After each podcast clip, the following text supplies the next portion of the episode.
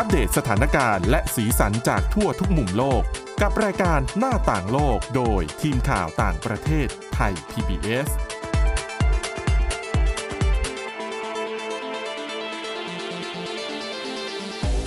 สวัสดีค่ะ คุณผู้ฟังคุณผู้ชมคะต้อนรับเข้าสู่รายการหน้าต่างโลกกันอีกครั้งค่ะ วันนี้ยังคงมีเรื่องราว บทความที่น่าสนใจมานำเสนอเช่นเคยสำหรับวันนี้นะคะพบกับคุณจารุพรโอภาสรัฐและดิฉันสวรักษ์จากวิวัฒนาคุณค่ะ สวัสดีค่ะอะเรื่องแรกนะคะ ไปดูเรื่องที่คุณจารุพรเตรียมมาก่อนเลย เพราะว่า เป็นเรื่องใกล้ตัวและดิฉันก็คิดว่าหลาย ๆ คนเนี่ยคุณผู้ชมหลาย ๆ ท่านเนี่ยน่าจะใช้ผลิตภัณฑ์ตัวนี้อยู่นั่นก็คือ น้ำยายืดผม ใช่ค่ะ คือเรื่องนี้ที่สหรัฐเองเนี่ยหน่วยงานด้านสุขภาพก็อย่างเช่น FDA นะคะ องค์การอาหารและยาของสหรัฐค่ะเนี่ยเขาออกมา ตอนนี้กำลังอยู่ในขั้นพิจารณาอยู่ เตรียมที่จะแบนเป็นตัวน้ำยายืดผมที่มันค่ะจะมีสารเคมีค่อนข้างสูงที่เรารู้ๆกันอืมนึกถึงสภาพเวลาคนที่หลาย ๆ คนที่มีผมหยิกหรือว่าผมยักโศกเนี่ยค่ะหลายๆคนอยากจะมีผมตรงเพราะรู้สึกว่าใช้ชีวิตง่ายทำผมง่าย ไม่ดิฉันว่าผู้หญิงอะนะอืมไม่มีใครพอใจกับสิ่งที่ตัวเองเป็นอยู่อืมตอนที่คนผมตรง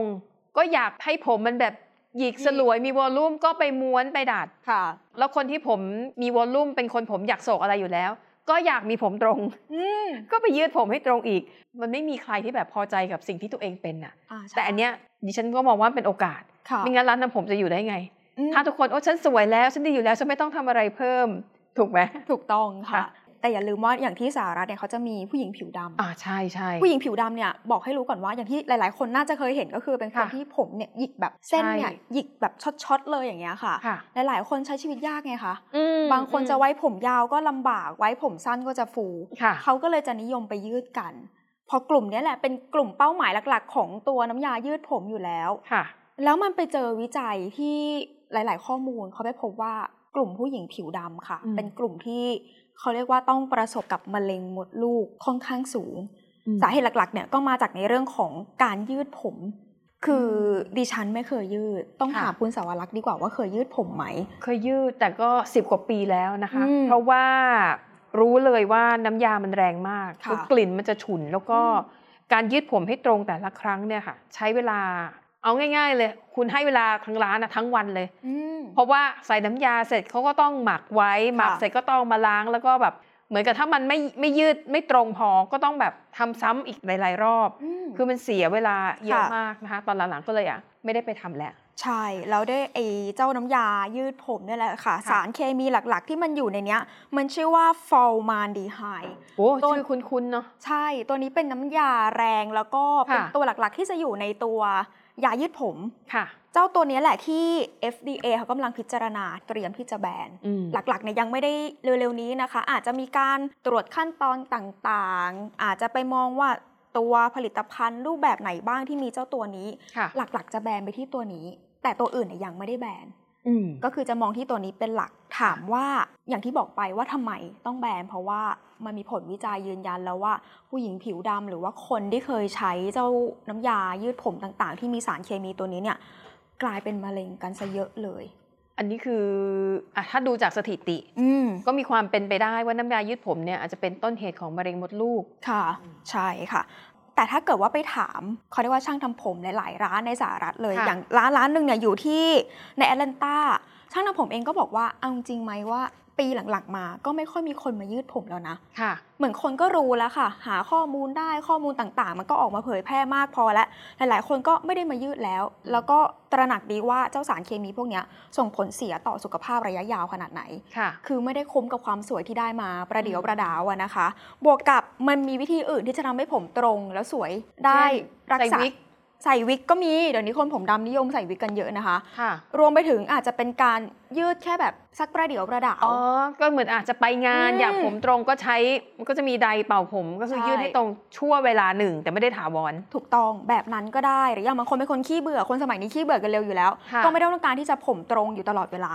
ก็อาจจะแค่ทำเฉพาะเวลาออกงานอืมสวยแค่นั้นก็พอค่ะซึ่งมันก็เป็นตัวสะท้อนว่าเอาจริงๆต่อให้แบรนด์หรือไม่แบรนด์คนสมัยนี้ก็ใช้กันน้อยลงแล้วนะคะค่ะลูกค้าหลาย ๆ คนของเธอที่มาที่ร้านก็ก็เหมือนกับ ไม่ได้มานิยมยืดผมแล้วมีอืมมีทรงผมแบบอื่นให้ทำอีกเยอะแยะเลยในปัจจุบันค่ะค่ะแล้วก็อย่างที่บอกไปว่าตอนนี้ FDA เนี่ยกำลังอยู่ในขั้นตอนของกระบวนการการพิจารณาต่าง ๆ ซึ่งเขาบอกว่าถ้าเกิดว่ามีความคืบหน้ายังไงเนี่ยเร็วสุดอาจจะเผยแพร่ความคืบหน้านะคะ อาจจะไม่ได้ตัดสินเลย สักภายในเดือนเมษายนปีหน้า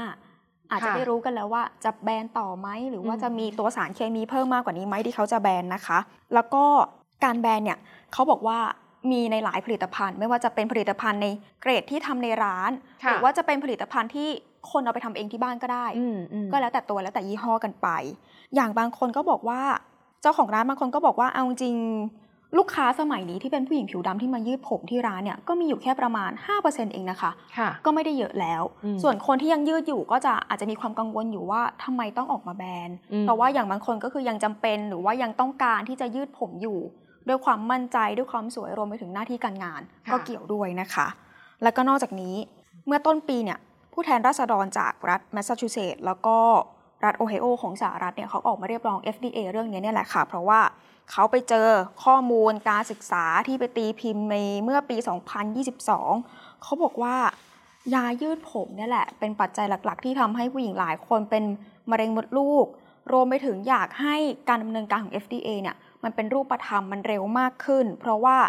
มันส่งผลกระทบต่อสุขภาพผู้หญิงที่ปกติก็มีหลายปัจจัยที่ทำให้ผู้หญิงแบบเป็นมะเร็งกันมากอยู่แล้วในอืมปัจจุบันนะคะ แล้วก็เขาก็บอกว่าเอาจริงๆว่า ไม่ว่าผู้หญิงจะไว้ผมอย่างไร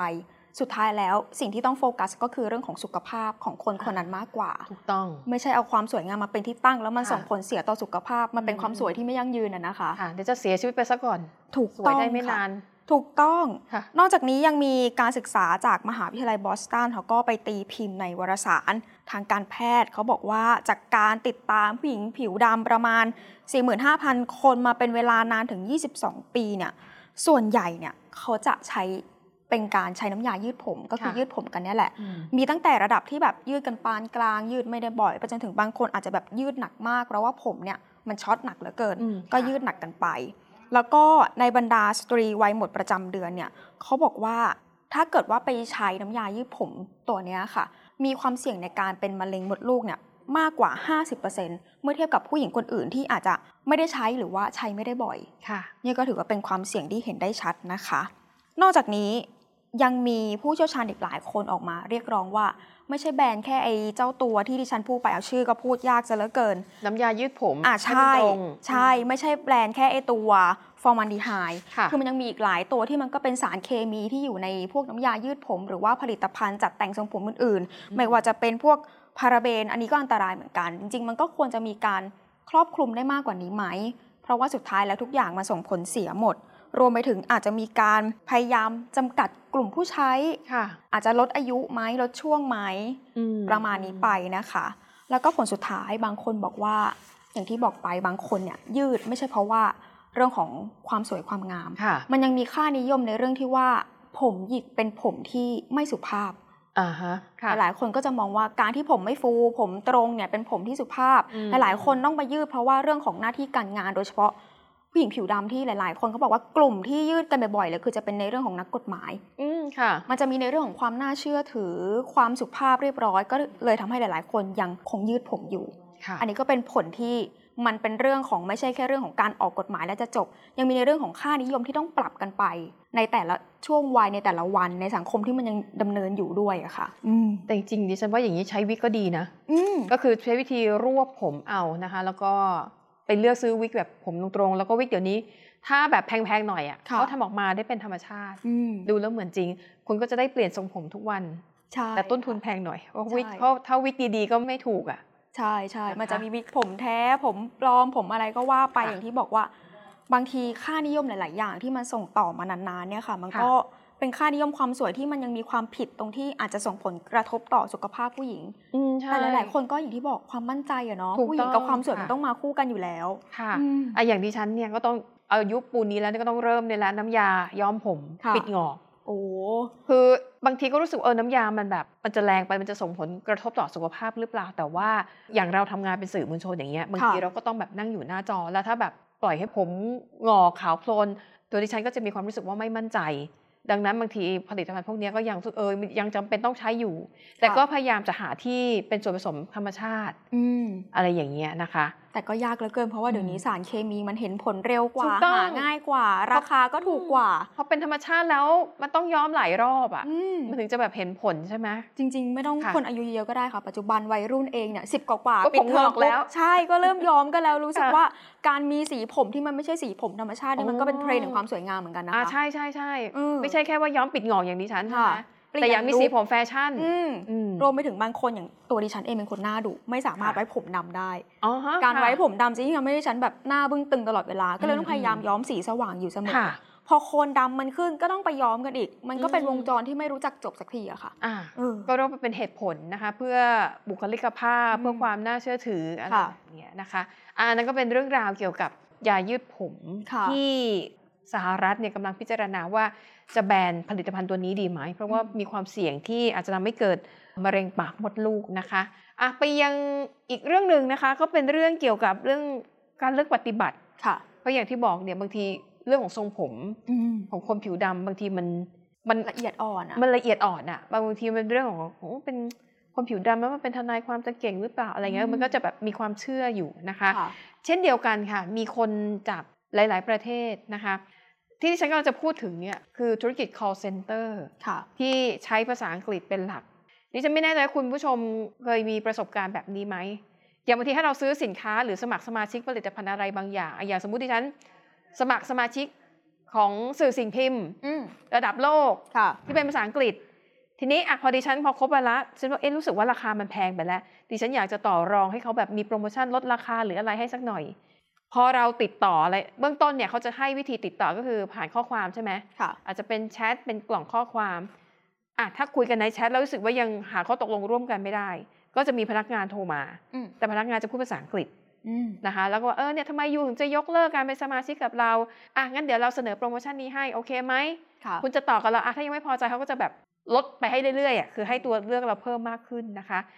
จะบอกว่า call center แบบเนี้ย ไม่จำเป็นต้องอยู่ในประเทศเดียวกับผู้ผลิตอืมนะคะ อย่างสินค้าตัวนี้อาจจะอะอย่างสำนักพิมพ์ที่ดิฉันสมัครเป็นสมาชิกอาจจะอยู่ที่นิวยอร์กอยู่ในค่ะอเมริกา แต่ว่าพนักงาน call center ที่เขาใช้เนี่ยอาจจะอยู่ในอินเดีย อยู่ในฟิลิปปินส์อ๋ออืมเข้าใจไหมคะ และทีนี้เนี่ยมันมีปัญหาเพราะพบว่าสินค้าและบริการหลายอย่างที่มันเนี่ยจะมีราคาสูง และลูกค้าคาดหวังการให้บริการชั้นเลิศ เขาก็อะอย่างสมมติว่าซื้อเครื่องดูดฝุ่นยี่ห้อหนึ่งซึ่งแบบมันแพงมากอืมมันผลิตในยุโรปค่ะแล้วมันมีปัญหาเขาก็โทรไปตามเบอร์ call center ปรากฏว่าไปเจอพนักงานพูดอังกฤษแต่ว่าสำเนียงอินเดียอืมคือสำเนียงอินเดียเนี่ยคือชัดค่ะ ฟังยังไงก็รู้ว่าเนี่ยใช่รู้ว่านี่อินคือเดียอืใช่ไหมคะ ทีนี้อะก็ต้องยอมรับว่าคนบางคนอาจจะมีอคติในใจว่า นี่เป็นคนประเทศนี้จะอืมแก้ปัญหาให้ฉันได้ไหมค่ะจะให้บริการที่ดีกับฉันได้หรือเปล่านะคะ เลยทำให้ call center พนักงาน call center หลายคนถูกเลิกปฏิบัติอืมเช่น ลูกค้าจะพูดจาไม่ดีเขาใส่เพราะรู้ว่าเธอเป็นคนอินเดียใช่ไหมอาจจะมีคำพูดเหยียด เป็นคำพูดดูถูกดูหมิ่น ซึ่งตั้งแง่ไปแล้ว ซึ่งลูกค้าอาจจะตั้งใจหรือไม่ตั้งใจก็แล้ว แต่แต่ว่าค่ะคำพูดเหล่านี้มันออกมาแล้วนะคะ ทีนี้ค่ะ บริษัท call center หลายแห่งเขาใช้ วิธีการใหม่ในการแก้ปัญหานี้ เพราะว่ามีบริษัทสตาร์ทอัพด้านเทคโนโลยีแห่งหนึ่งในรัฐแคลิฟอร์เนียของสหรัฐ เขาพัฒนา เรียกว่าอะไรอะ่ะเขาใช้ปัญญาประดิษฐ์หรือ AI ค่ะ ขึ้นมาดัดเสียงพนักงาน call center หืมจากที่พูดอังกฤษสำเนียงอินเดีย สำเนียงฟิลิปปินส์สำเนียงอเมริกาใต้อะไรก็แล้วแต่ค่ะ AI มันจะปรับสำเนียงการพูดของพนักงานให้มาเป็นอเมริกันหรืออังกฤษ อุ้ยได้ขนาดนั้นเลย คือปกติอาจจะเคยได้ยินแบบดัดเสียงไหมคะ ค่ะอาจจะแบบเป็นคนหลอกๆหน่อยไม่แน่ใจผู้หญิงเสียงผู้ชายเสียงคนแก่เสียงผู้ชายใเสียงเด็กอะไรแบบนี้แต่อันนี้ใช่ไหมคือมันคือการดับสำเนียงเลยนะ ใช่โอ้โหคือภาษาอังกฤษอะถามว่าคนอินเดียพูดได้ไหมพูดได้ค่ะแกรมมาถูกต้องอะถูกต้องอืมแต่ว่าพอสำเนียงอะมันแก้ไม่ได้ไงมันลำบากอืม AI ตัวนี้ค่ะ มันจะปรับสำเนียงของพนักงาน call center ให้มีความเป็นอเมริกันหรือเป็นอังกฤษอะก็แล้วแต่ลูกค้าจะเลือกโอ้โห เหตุผลเพราะว่าลดปัญหาอืมการบูลลี่หรือว่าการดูหมิ่นเหยียดหยามอืมโดยมีพื้นฐานมาจากสำเนียงของพนักงาน call center เหล่านั้นโอ้โหใช่ไหมคะค่ะฟังดูก็เป็นเรื่องดีอืมใช่ไหมเพราะว่าพนักงาน call center เหล่านี้เขาจะต้องผ่านการฝึกอบรมอืมความรู้เรื่องทักษะเรื่องบริการเรื่องสินค้าเหล่านั้น ความรู้มีค่ะทักษะมีภาษาอังกฤษก็สื่อสารได้ ติดอยู่เรื่องเดียวคือเรื่องสำเนียง ดังนั้นพอเอา AI มาแก้ปัญหานี้ การให้บริการมันก็จะแบบมีความลื่นไหลมากขึ้นอืมลดการดูหมิ่นเหยียดหยามจากลูกค้าได้มากขึ้นอืมฟังดูเหมือนดีใช่ไหมคะ แต่เขาบอกว่ามันมีคนอีกมุมหนึ่งค่ะ มองว่ามันเป็นการลดทอนความเป็นมนุษย์อ๋อใช่ใช่ใช่ใช่เขาบอกว่าอะไปดูก่อนทางฝั่งบริษัทว่าทำไมเลือกใช้ AI อืมดัดเสียงพนักงาน call center เขาบอกว่าที่ผ่านมาเนี่ยนะคะ เขาพบเลยว่ามันมีปัญหาในการทำงานของพนักงานก็คือ พนักงานเนี่ยลูกค้าใช้คำพูดที่รุนแรงอืมนะคะ แล้วก็มีการเลือกปฏิบัติ เช่นบางคนโทรมาได้ยินพนักงานสำเนียงอินเดียบอกว่าเออคุณมีพนักงานคนอื่นไหมที่จะให้บริการฉันได้อะโอ้โหใจร้ายมาก ใช่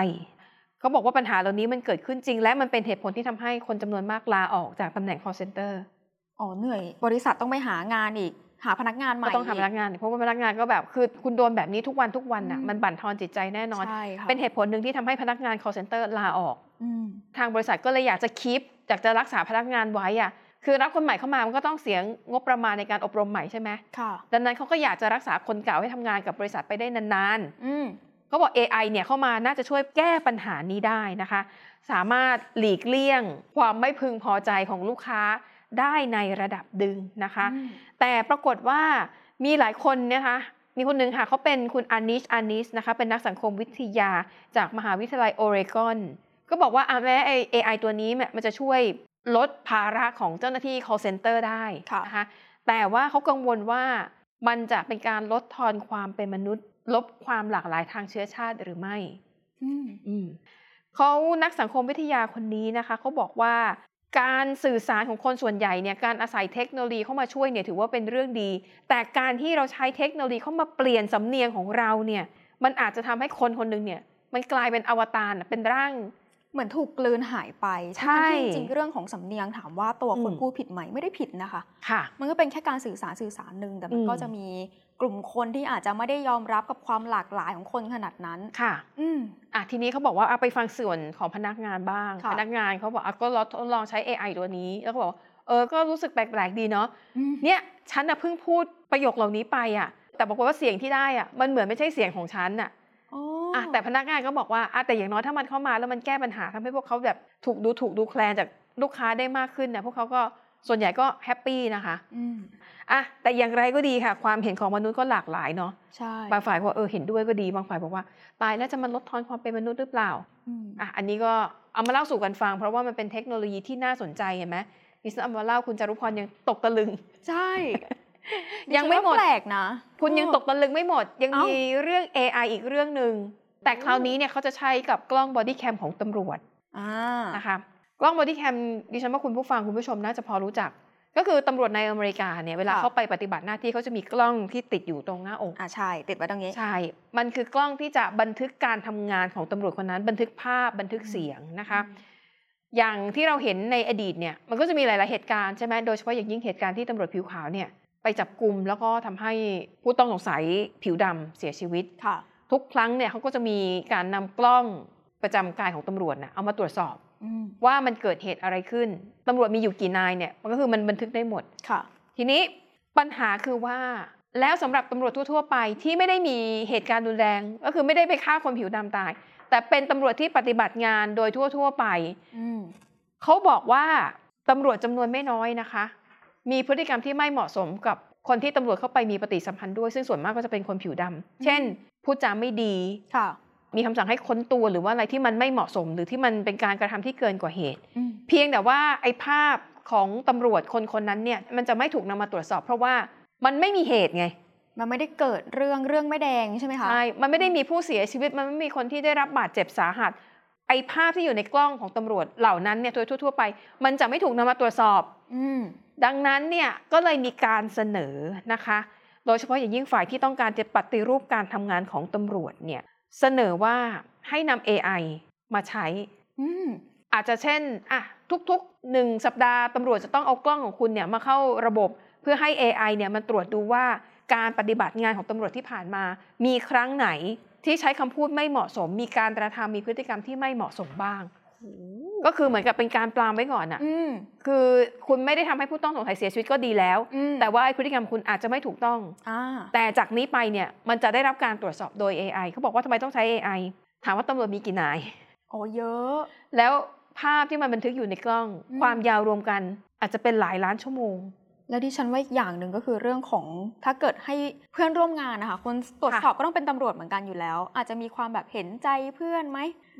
อาจจะมีความเข้าข้างกันไหมค่ะอาจจะทำให้แบบปล่อยผ่านเรื่องเหล่านี้ไปได้ แต่คุณอย่าลืมนะ เท่ากับคุณต้องเสียกำลังคนอืมเพื่อมานั่งดูฟุตเทจภาพวิดีโอเหล่านี้ที่มีเป็นล้านตกลงล้านอีกะชั่วโมง ใช่ ถูกไหมคะอืมดังนั้นเขาก็เลยมีการเสนอว่าอาจจะนำ AI เนี่ยแหละค่ะ คือมาตรวจสอบภาพวิดีโอเหล่านี้อืมก็คืออาจจะทำกันเป็นแบบอะทุกๆหนึ่งอาทิตย์ตำรวจเอาเข้ามาเอากล้องของคุณเข้ามาให้ระบบตรวจสอบอะไรแบบนี้เขาบอกว่าระบบนี้นะคะ จะช่วยให้ผู้บังคับบัญชาของตำรวจเนี่ยสามารถตรวจสอบการทำงานของลูกน้องได้ แล้วก็ทำได้ไวขึ้นอืมนะคะ แล้วก็ข้อดีดิฉันว่า ถ้าหากว่า AI มันตรวจได้ว่าเนี่ยตำรวจคนนี้มักจะใช้คำพูดไม่สุภาพค่ะมีพฤติกรรมไม่สุภาพ ผู้บังคับบัญชาอาจจะเรียกมาตักเตือนอืมก่อนที่เขาจะไปทำอะไรที่มันร้ายแรงกว่านี้ใช่อย่างเช่นบอก เอ๊ะผมดูจากข้อมูลแล้วเนี่ย คุณใช้คำหยาบคายกับคนกลุ่มนี้ กี่คำภายในเวลาหนึ่งสัปดาห์อะไรแบบเนี้ยนะคะลเอียดยิบใช่เพราะเขาบอกว่า AI เนี่ยสามารถจับได้เลยนะว่า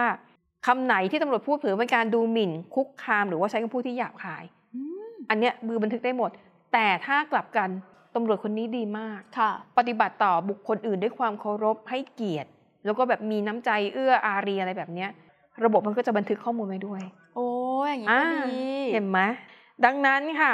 เขาก็เลยบอกว่าเอออันเนี้ยเป็นข้อเสนอที่น่าสนใจแล้วเขาบอกว่า ผู้บัญชาการตำรวจในเมืองออโรราในรัฐโคโลราโดของสหรัฐ เริ่มทดลองใช้ระบบที่ว่านี้ไปแล้วอืมนะคะเป็นการทดลองใช้แล้วก็บอกว่าจะทดลองใช้เวลา1ปีอืมดังนั้นตำรวจคนไหนทำตัวดีมีพฤติกรรมดีก็อาจจะได้รับรางวัลได้รับการยกย่อง เชิดชูอะไรแบบนี้ ส่วนใครที่รู้ตัวว่าก่อนหน้านี้ พฤติกรรมไม่ค่อยดีสักเท่าไหร่ รู้ตัวค่ะอยู่แล้วแหละ พอเริ่มใช้ระบบทดลองนี้ อาจจะต้องปรับพฤติกรรมตัวเองไปโดยปริยายอืมเพราะทุกอย่างมันถูกบันทึกไว้ด้วยกล้องประจำกายของตำรวจใช่ไหมใช่เขาบอกเออแค่เนี้ย มันอาจจะทำให้พฤติกรรมของตำรวจทุกนายอะมันดีขึ้นอืมโดยปริยายค่ะ โดยที่ไม่ต้องไปบังคับ ไม่ต้องไปแบบใช้ไม้ข่งไม้แห่งอะไรเลยนะคะ อะอันเนี้ยมันน่าสนใจนะคะ แต่เช่นเดียวกันค่ะ เวลาที่เอา AI หรือว่าเทคโนโลยีใหม่ๆ แบบนี้มาใช้ มันจะมีคนมองเห็นสองมุมเสมออืมมุมหนึ่งบอกว่าเออดีแล้วค่ะจะได้แบบกำกับการทำงานของตำรวจ แต่อีกมุมหนึ่งเนี่ยเขามองว่าเตือนว่ารัฐบาลเนี่ยนะคะจะต้องปกป้องสิทธิของตำรวจที่อาจจะได้รับผลกระทบจากการใช้ปัญญาประดิษฐ์หรือว่า AI มาสำรวจพฤติกรรมของตำรวจด้วยอืมนะคะ คือเขาเหมือนกับว่าบางที AI มันอาจจะไม่แม่น มันอาจจะตีความความหมายของตำรวจผิดไปอย่างเช่น อ่าอาจจะต้องยอมรับถ้าคุณตำรวจเข้าไปในพื้นที่เป็นแหล่งอาชญากรรม เป็นแหล่งเสื่อมโทรม แล้วก็ต้องไปรับมือกับคนที่มีแนวโน้มเป็นอาชญากรอะอืมคุณจะไปพูดเพราะๆกับอาชญากรมันอาจจะไม่ไม่ได้ผไหวลถูกไหมอะอืมเช่นเออคุณโจรครับ ผมได้รับการร้องเรียนนะคะว่าคุณเนี่ยไประแวดระวัง คุณไปลัดลอดด้อมด้อมมามองบ้านของคนนี้เขาร้องเรียนมาค่ะผมอยากจะขอความกรุณารบกวน คุณอย่าไป ดึกดึกๆดื่นๆคุณอย่าไปเดินบ้านของคนคนนั้นจะได้ไหมครับ สรุปโจรสวนใช่มาด้วยถ้อยคำหยาบคายหมดเลย คือถ้าคุณตำรวจพูดแบบนี้กับคนกลุ่มนี้เนี่ยอืมโจรก็อาจจะไม่กลัวอืมแล้วก็ก่อเหตุใช่ไหมบางทีอาจจะมีกลุ่มคนที่มายั่วยุด้วยนะคะ ใช่ดังนั้นเนี่ยเขาก็เลยเตือนว่าดังนั้นเนี่ยคุณก็อย่าไปเชื่อ AI แบบร้อยเปอร์เซ็นต์อืมบางทีตำรวจอาจจะต้องมีขึ้นเสียงบ้างค่ะใช้ถ้อยคำใช้ท่าทางที่มันดุดันบ้างเพื่อปราบอะเออปรามเพื่อปราบให้อยู่ปราบพยศให้อยู่นะคะ อะอันนี้ก็เรียกว่าเป็นการตั้งข้อสังเกตเรื่องของการใช้เทคโนโลยี AI เข้ามาช่วยนะคะค่ะอะและนี่ก็คือเรื่องราวที่พวกเรานำมาเสนอค่ะหวังว่าจะเป็นประโยชน์กับคุณผู้ฟังบ้างนะคะ ไม่มากก็น้อย แล้วก็ขอบคุณสำหรับการติดตามนะคะ ทั้งทางพอดแคสต์ที่อยู่ในรูปแบบเสียงแล้วก็ทางวิดีโอพอดแคสต์แบบนี้ ก็คุณผู้ฟังคุณผู้ชมสามารถแสดงความเห็นเข้ามาได้นะคะ ในช่องทางของเราค่ะ วันนี้หมดเวลาแล้วเราสองคนและทีมงานลากันไปก่อน พบกันใหม่ตอนหน้าสวัสดีค่ะ สวัสดีค่ะ Thai PBS podcast. View the world via the voice.